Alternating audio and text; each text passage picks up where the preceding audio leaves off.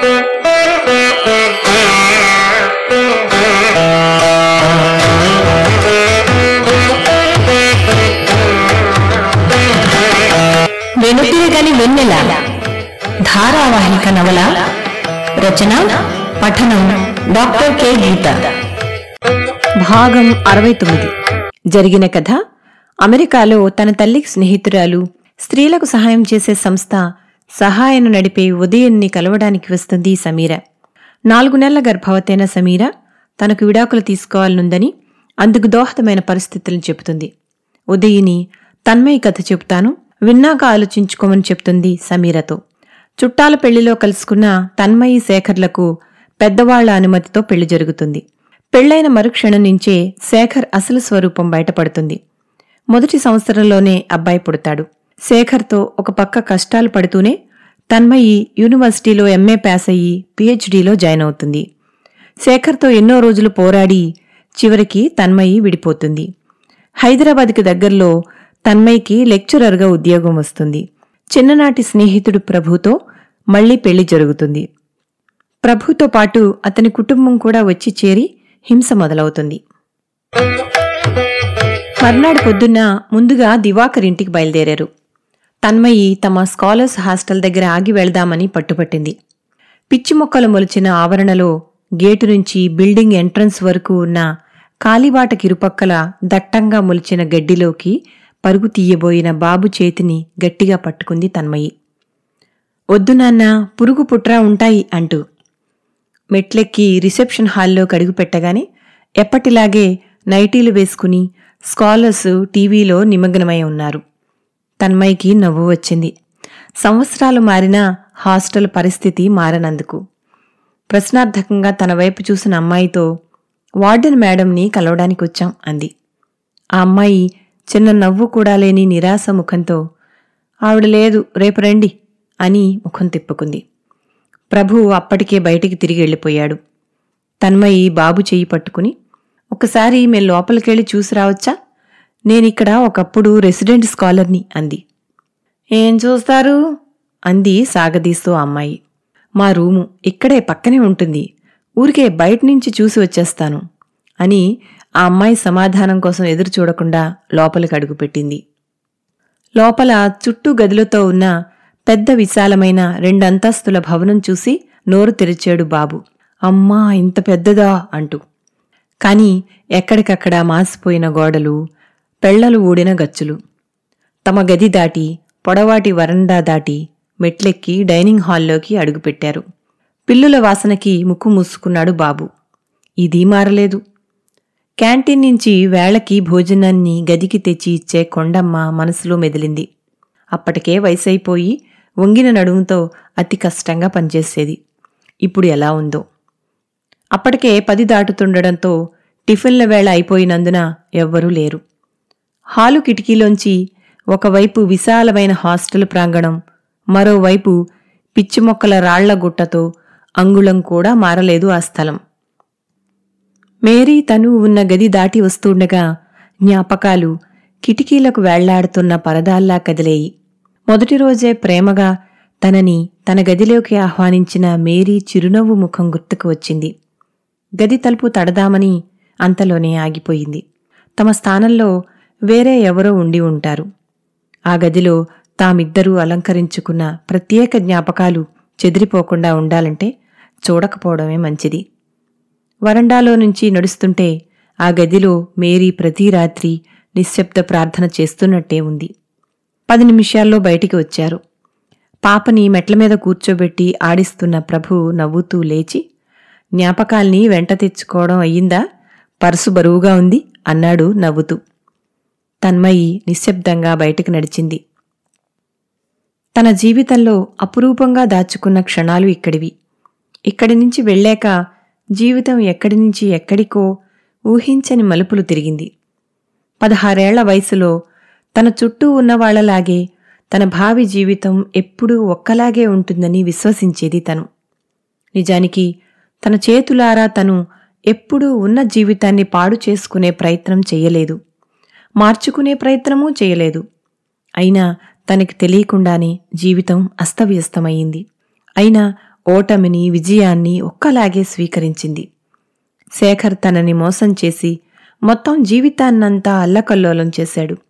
అలసిపోయిన జీవితానికి దొరికిన అరుదైన సాంత్వన ప్రభు అని మనస్ఫూర్తిగా నమ్మింది. అయినా సమస్యలు అతని వాళ్ళ వైపు నుంచి ముంచుకొచ్చాయి. మొత్తానికి బాధైతే తప్పడం లేదు.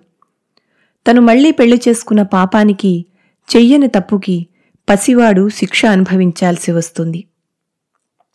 హాస్టల్ బయటికొచ్చి రోడ్డు దాటి చిన్న వినాయకుడి ఆలయం దగ్గర ఆటో కోసం నిలబడ్డారు. సైడ్ వాక్ మీద గుడేమిటో అని ఒకప్పుడు నవ్వుకునేది.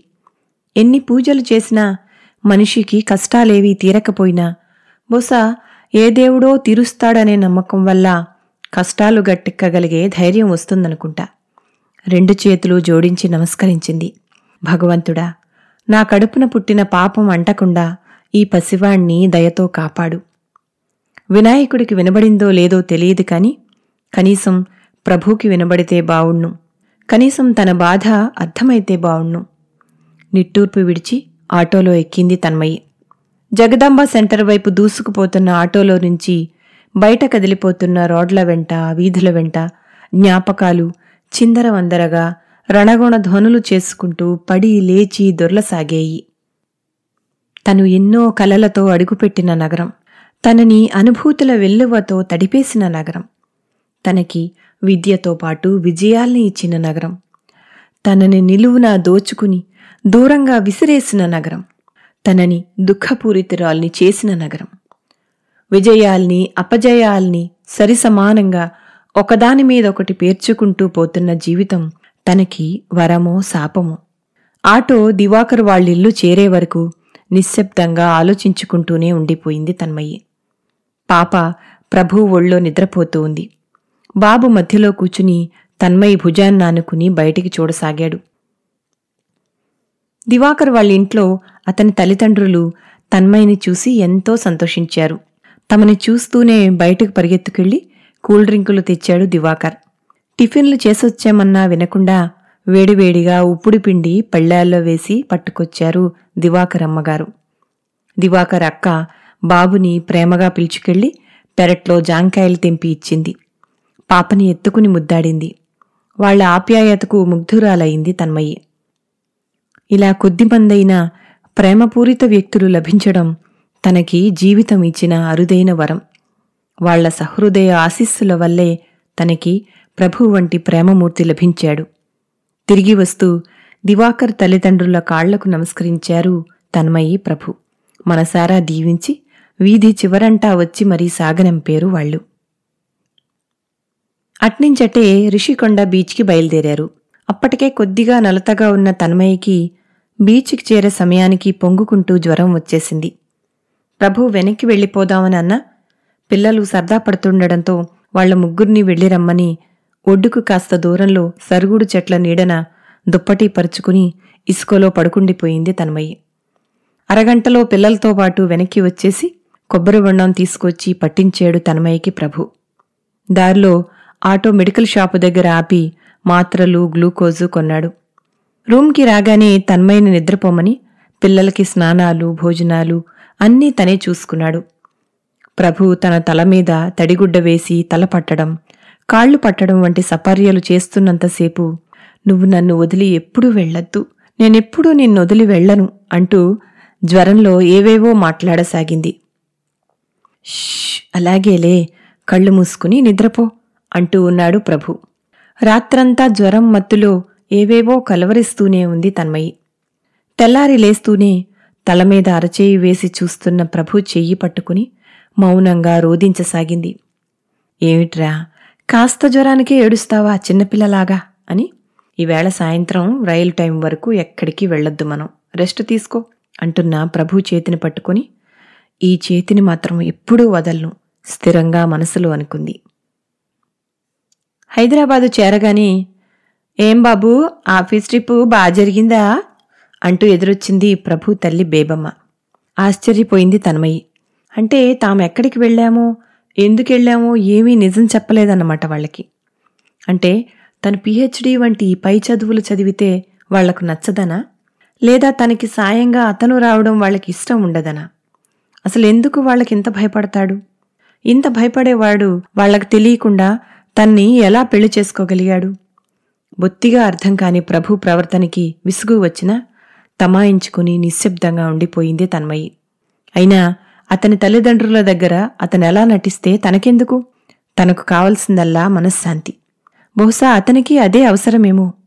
వాళ్ళకి నిజాలు చెప్పి వాళ్ళ ఏడుపులు గోలలు గొడవలు పడే కన్నా అబద్ధాలతో మనశ్శాంతి పొందుతున్నాడేమో. కిందనే ఆగిపోయిన ప్రభుతో అతని తల్లి అంటున్న మాటలు మెట్లెక్కుతున్న తన్మయ్యకి వెనకే చెవిన పడుతూనే ఉన్నాయి. ఏం బాబూ? ఆ పిల్లోని అట్నుంచటే వాళ్ళ అమ్మమ్మ కాడ దించేసి వస్తారనుకున్నాం మళ్ళీ తీసుకొచ్చేసారేటి? ఆ మాత్రం దానికే ఆయన ఎంటెట్టుకుని ఎందుకు తీసుకెళ్ళారు ఆఫీస్ మీటింగ్లకు కూడా ఆడు ఎంట రావాలేటి? వింటున్న తన్మయ్యకి రక్తం మరగసాగింది. ప్రభు మౌనంగా వింటూ కూర్చోవడం మరింత చికాకు కలిగించసాగింది. లాభం లేదు. ఇక వాళ్ళకి తనకి మధ్య ఉన్న సమస్యల్ని తనే పరిష్కరించుకోవాలి. ప్రభుతో ఇటువంటి విషయాలు మాట్లాడడం కూడా అనవసరం. ప్రయాణపు వడలిక వల్ల ఆ రోజు కూడా సెలవు పెట్టింది తన్మయి. ప్రభు మాత్రం కాసేపట్లోనే హడావిడిగా ఆఫీస్కి బయలుదేరి వెళ్ళిపోయాడు. నిజంగా ఆఫీసు పని ఉన్నా లేకపోయినా ఇంట్లో గోల నుంచి బయటపడ్డానికి అతను ఎంచుకున్న మార్గమది. బాల్కనీలోంచి వీధి చివరి వరకు ప్రభు వెళ్ళిన వైపే చూసి నిట్టూర్చింది తన్మయి. పిల్లలకి స్నానాలు చేయించి తను కూడా తలారా స్నానం చేసింది. పొడవైన జుట్టుకి సాంబ్రాణి పొగ వేసుకుంది. వేడివేడిగా కసిన్ని పాలు కాచుకుని తాగేసరికి నిద్ర ముంచుకొచ్చింది. అసలే ముందు రోజంతా జ్వరం పడి లేచిందేమో మధ్యాహ్నం భోజనం సమయానికి రాణి వచ్చి లేపే వరకు నిద్రపోతూనే ఉంది. కిందికి వెళ్ళేసరికి అంతా అప్పటికే భోజనాలు కానిచ్చినట్టున్నారు టీవీ ముందు కూర్చున్నారు. తన కోసం ఒక ప్లేట్లో అన్నీ సర్దిపెట్టి మూతపెట్టిన భోజనాన్ని నిశ్శబ్దంగా తినసాగింది తన్మయి. స్కాలర్స్ హాస్టల్ గుర్తుకొచ్చింది. అక్కడ కూడా ఇలాగే ఎవరి భోజనం వాళ్ళకి పళ్ళాలు మూతలు పెట్టి ఉంచేవారు. అక్కడికి ఇక్కడికి ఈ విషయంలో మాత్రం ఏమీ తేడా లేదు. తనకి వాళ్ళకి ఉన్న ఒకే ఒక్క సంబంధం ప్రభు అంతే. తను ఎంత మామూలుగా ఉండాలనుకున్నా వాళ్ళకి తనకి ఏమీ సంబంధం లేనట్టే ప్రవర్తిస్తారు అందరూ. పాపని మాత్రమే ముద్దు చేస్తూ ఆ పిల్లతో మాత్రమే మాట్లాడుతూ ఉంటారు. బాబు అప్పటికే అన్నం తిని బయటికి ఆడుకోవడానికి వెళ్ళిపోయాడు. భోజనం చేయగానే వెళ్ళి వాళ్ళ దగ్గరగా కుర్చీ జరుపుకుని కూర్చుంది తన్మయి. అంతా బిత్తరపోయి చూస్తుండగానే ఆ టీవీ కట్టండి మీతో మాట్లాడాలి నేను అంది సాధ్యమైనంత మామూలుగా. ఏమిటన్నట్టు అంతా సర్దు కూర్చున్నారు. తన్మయి ప్రభు తల్లిదండ్రుల వైపు సూటిగా చూస్తూ ఇలా చూడండి మీకు నాతో ఏ సమస్య ఉన్నా ఇక మీదట నాతోనే మాట్లాడండి మీకు నాకు మధ్య మీ అబ్బాయి రాయబారం అవసరం లేదు. అని చెప్పండి. బాబు విషయంలో మీకున్న ప్రాబ్లం ఏమిటి? అంది. ప్రభు తండ్రి వెంటనే తేరుకున్నట్టు పిల్లోడితో ప్రాబ్లం అంటున్నావా? అసలు పిల్లోడే ప్రాబ్లం అని మేమనుకుంటుంటే అన్నాడు గారపళ్ళు బయటపెట్టి. వాడెందుకు ప్రాబ్లం? అంది సీరియస్గా. ఎందుకా? మా ఓడు ఎండనక ఓననక ఎర్రని రక్తం మరిగిపోయి కరిగిపోయేలాగా కట్టపడుతున్నది నీ కొడుకుని పెంచడానికే సరిపోతుంది కదా? అని అరిచింది ప్రభు తల్లి. తన్మయ్య గొంతు పెంచి నేను మీతో మామూలుగా మాట్లాడుతున్నాను. మీరెందుకు అరుస్తున్నారు? మీ అబ్బాయే కాదు. నేను కూడా ఎర్రని రక్తం మరిగిపోయి కరిగిపోయేలాగా కష్టపడుతున్నాను. నా కష్టం అతని కష్టం అంతా మిమ్మల్ని అందరినీ పోషించడానికే సరిపోతూ ఉందని నేను అనగలను. కాని ప్రభు మాటకు విలువిచ్చి అతని బాధ్యతలన్నీ నా బాధ్యతగా భావిస్తూ ఏనాడు ఎటువంటి అడ్డు చెప్పలేదు. నేను నా కొడుకు మీ కుటుంబంలో భాగమని మీరు అంగీకరించకపోయినా నేను మిమ్మల్ని అందరినీ నా కుటుంబంగా భావించాను. ఇంకా తన్మయ్య మాట పూర్తవకుండానే అందుకుంది బేబమ్మ. నా కొడుకు సొమ్ము మాకే చెందుతుంది. అది మా అక్కు. నువ్వెవరో అడ్డు చెప్పనీకి చెప్పకపోనీకి. అందులో నీకన్నా ఆ వాట ఉందేమో గాని నీ కొడుకు లేదు గుర్తెట్టుకో. తన్మయ్య అడ్డొచ్చి నా సహనాన్ని చేతగానితనంగా తీసుకోవద్దు. మీకు ఒక విషయం సీరియస్గా చెప్తున్నాను. నా కొడుకుని కేవలం నా డబ్బులతో మాత్రమే పెంచుకొస్తున్నాను. మీ అబ్బాయి సొమ్ముతో కాదు. అయినా ఈ ఇంట్లో మీ అందరికంటే ఎక్కువ హక్కు ఉన్నది నాకు నా కొడుక్కే వాణ్ణి ఈ ఇంట్లో నుంచి దూరంగా పంపడం అనే ఆలోచన మానేయండి.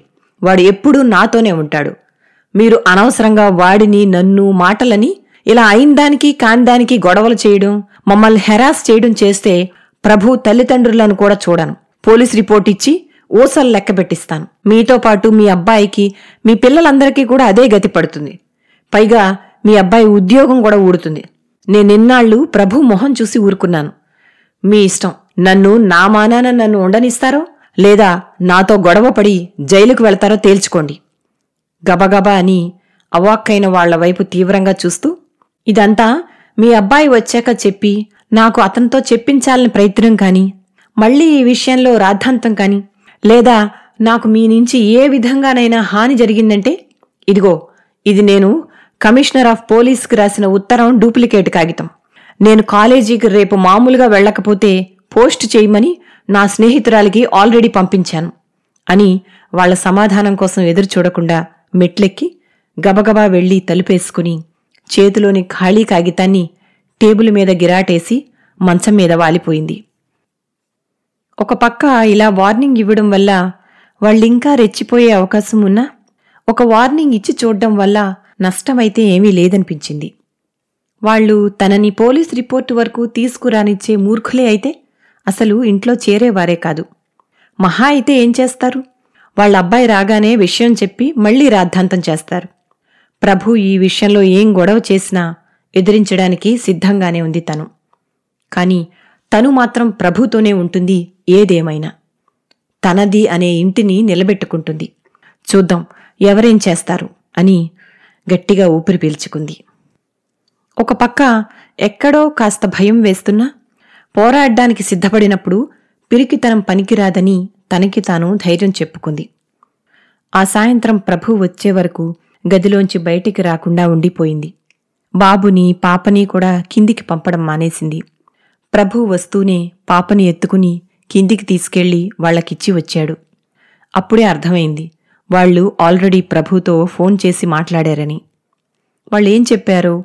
తను ఏం మాట్లాడవలసి వస్తుందో అని ఆలోచిస్తున్న తన్మయితో ప్రభు యథావిధిగా ఆ ప్రసక్తి తీసుకురాలేదు. వాళ్ళు అసలు మొత్తం చెప్పారో లేదో కూడా తెలీదు. ఒకవేళ వాళ్ళు చెప్పి ఉంటే తనతో అనవసరమైన చర్చలు పెట్టని అతని మీద తన్మయికి గౌరవం కలిగింది. బహుశా తన బాధ అతనికి అర్థమై వాళ్ళకి ఆ మాత్రం తెలిసి రావాలని అర్థం చేసుకుని ఉండాలి. వాళ్ళు ప్రభుతో ఏమీ చెప్పి ఉండకపోతే కొంతైనా వాళ్ళలో భయం ఆలోచన కలిగిందని అనుకోవచ్చు. లేదా వాళ్ళు తనని మరేదైనా విధంగా ఎదుర్కోవాలని ప్రణాళికలు వేస్తూ అయినా ఉండొచ్చు.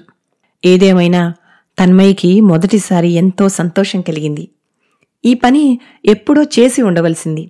వాళ్ళేమన్నా ఎదురు చెప్పవద్దన్నా ప్రభు మాట విని ఇన్నాళ్ళు అనవసరంగా ఉపేక్షించింది. వాళ్ళని ఎదిరించి ధైర్యంగా సమాధానం చెప్పినందుకు ఆ రాత్రి తన్మయికి ప్రశాంతంగా నిద్రపట్టింది. ఇంట్లో ఆ తర్వాత ఎవరూ బాబుని తనని ఏమీ అనకపోవడం స్థిమితానిచ్చింది తన్మయికి త్వర త్వరగా పిహెచ్డీ పని పూర్తి చేసి మరో మూడు నెలల్లో సబ్మిట్ చేసింది.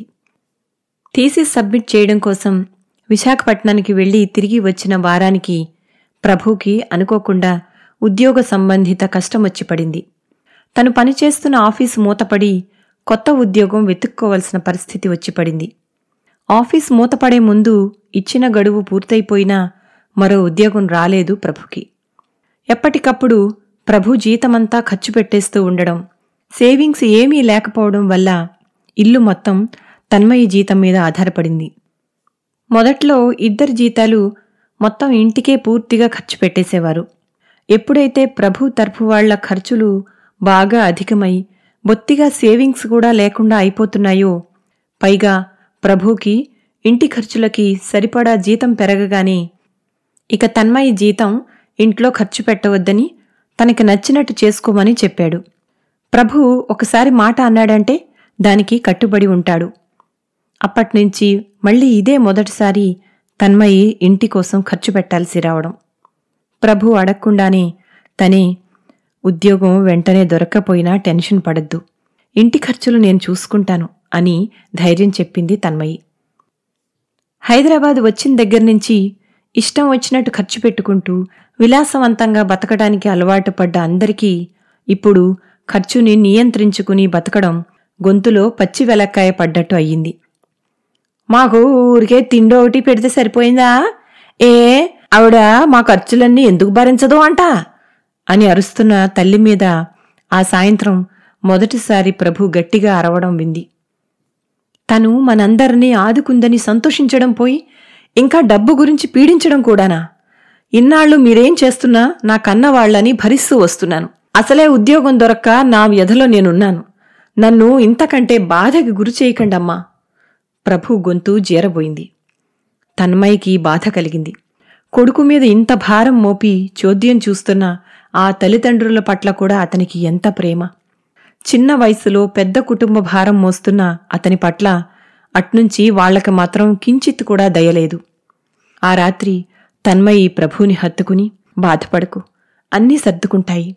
ఇంట్లో ఎవరికి ఏం కావాలన్నా నేను చూస్తాను అంది మనస్ఫూర్తిగా. తన్మయిని అలాగే కౌగిలించుకుని మౌనంగా రోధించసాగాడు ప్రభు.